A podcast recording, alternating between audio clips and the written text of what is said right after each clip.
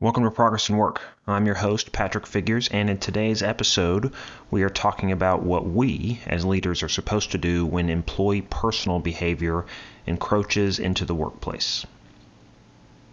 Consider a hypothetical situation. You're in a neighborhood convenience store over the weekend and you happen to see one of your employees. They don't notice you, but you overhear them in the midst of an argument use a racial slur. You intervene, de escalate, and you tell the employee that you want to discuss the situation with them at work the following week. So on Monday, you pull the employee aside, you ask them to explain themselves. The employee calls it a stupid argument, that they got hot headed, they didn't mean anything by it. And besides, they say, I wasn't on the clock. It was my personal time. So I, don't see what it has to do with, uh, I don't see what this has to do with work. So, what are you supposed to do in this situation? Do you let the employee go with a warning? Do you formally reprimand them? And if you do decide to discipline the employee, why? Why do you do it? They weren't on company time. In that moment, in that convenience store, they were acting as a private citizen. And regardless of how deplorable their behavior might have been to you, they were not there being deplorable as your employee they were being deplorable as just an everyday person.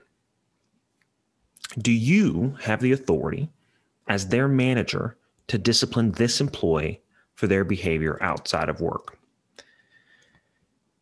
And unfortunately, I think this question is particularly relevant in our modern world with the prominence of social media and the blurring of the on the clock and off the clock lines every single leader, every single manager is currently being faced with these situations every day. Leaders have to ask themselves questions not covered in our management classes. Questions like Is it justifiable to employ a racist or a fascist or a jerk? Can someone be reprimanded at work for being a troll at home? The easy answer for all of us is this just isn't our problem. Our roles as managers at work, our professional responsibilities don't extend to policing personal behaviors.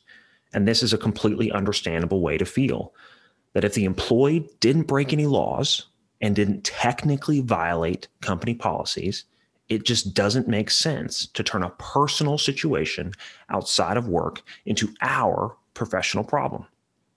Why make life any more complicated than it has to be? You might think. People have a First Amendment right to do and say what they want outside of work, you might tell yourself. Maybe we shouldn't be the arbiters of truth and morality for our workplaces. And in these moments of doubt, I think it's natural to look to our larger organizations to help us find some of these answers. And while no company has a what to do if your employee stormed the Capitol policy, many companies will have guidelines on how to act if employees act counter to the company's values. At companies like Coca Cola, you might see values such as leadership, collaboration, integrity, accountability, passion, diversity, and quality, the values that Coca Cola has. At Burger King, they aspire to the values of teamwork and family, excellence and respect. Nike has community, sustainability, diversity, and social responsibility. And all of these stated values are meant to be aspirational and clarifying for employees and us as leaders at those companies, helping guide our actions and behaviors and ensuring that the overall company personnel are in alignment with the organization's stated values. It also serves as a compass for managers to help them find true north in the foggy, gray wilderness of real everyday life. And of course, the problem here is that saying everyone should adhere to the company values is easy. But where the rubber meets the road is that assessing whether or not someone did or didn't align with these values is subjective. None of these companies have published material on how to interpret the values they aspire to. All of these things are open to debate. There is no universal standard to determine if someone is acting with respect.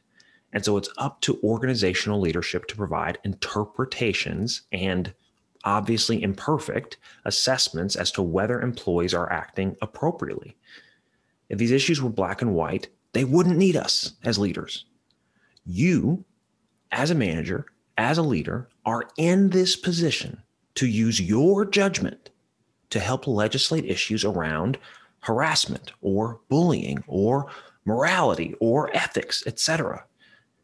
Any claim that we might make of this is not my problem misses the entire point of what we are trying to do as leaders in these organizations. Being a leader means leading, it means taking a stance on where boundaries are and having an opinion about acceptable and unacceptable behavior. And the benchmark that we use for acceptable or un- unacceptable behavior is and can be the organizational values, or it can be your personal values, or it can be your sense of ethics. Where we as leaders fail in this calling is when we narrow our focus, when we say to ourselves and others that this isn't in the manual. So I'm just not going to worry about it. Or technically, they didn't violate any corporate policies, so there's nothing I can do. What exactly does that message send to your employees?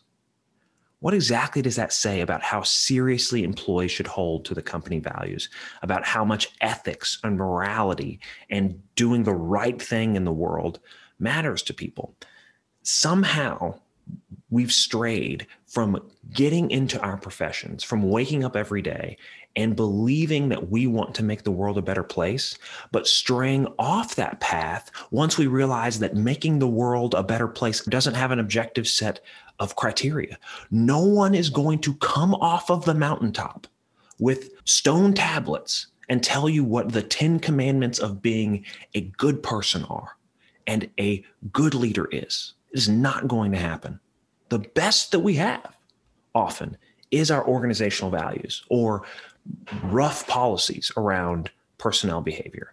And so it is up to you to try to take what you have and to extend it to ensure that the people that you touch, the people that you talk to and work with every day are holding to these standards and are in alignment with what your company stands for and what you stand for as a leader? Or are these company values just window dressing for slide decks and LinkedIn mission statements and onboarding presentations? Or do they actually mean something? And one of my favorite lines, one of my favorite sayings about values, both personal and professional, is you can tell an organization and a person that adheres to a serious set of values by when they stick to these values, even when it doesn't benefit them, even when it's hard. You find out who you are as a leader when faced with these impossible situations. It is easy to believe that our job is to avoid controversy, to stay out of situations that might be uncomfortable or awkward. But in fact, it is the moments of controversy and uncertainty that are exactly where we are needed, that ex- are exactly where we are tested and our values are tested as companies, as leaders, as people. Our role is to provide strong leadership and direction when things are on fire. That is when we are most needed. Sure, in a perfect world, we'd keep our personal lives and our professional lives neatly separated. We wouldn't worry about the racist employee out there yelling at people at the convenience store. We wouldn't worry about the wife beaters. We wouldn't worry about the people storming the Capitol. We wouldn't worry about all of those things because somebody else can take care of all those behaviors. But we do not live in a world where you get to ignore these things. Your professional environment is not in a vacuum. Sorry to break it to you. If the past year has taught us anything, is that we do not get to decide and cannot predict the sorts of things that intrude into our workplaces. We've had so many opportunities over the past couple of years to realize that the messy world is not letting us ignore these things at work. So, should we go crawling all over our employee social media pages looking for questionable content or trouble, troubling ideas? No. But if an employee acts inappropriately outside of work in a way that becomes public, in a way that makes itself known in the workplace, that is not in keeping with your company values or with your values as a person doing what you think is appropriate based on a, a reasonable interpretation of these things, then discipline and termination is absolutely on the table. It absolutely is. Because who they are outside of work, who you are outside of work, will always be seen as a reflection of who you are and who they are at work. And that's the standard you hold yourself to. Ever since any of us put on a suit, put on our work clothes, we understand that what we do at home, what we do on our Facebook pages reflects at work. You might not get a job because of what's on your Facebook page. We understand those rules. They apply to everyone in that workplace. Do not let people fool you into thinking that reasonable discipline for unconscionable personal behavior is an encroachment on someone's First Amendment rights. The First Amendment has a proud tradition in this country of protecting people from prosecution over whatever horrid things they may choose to say. But it was never intended to protect people from the consequences of their words and actions we can never allow ourselves to forget that our behavior as leaders is seen as a tacit endorsement of what is considered acceptable in our workplaces. The behaviors we choose as leaders to ignore or tolerate sends a message.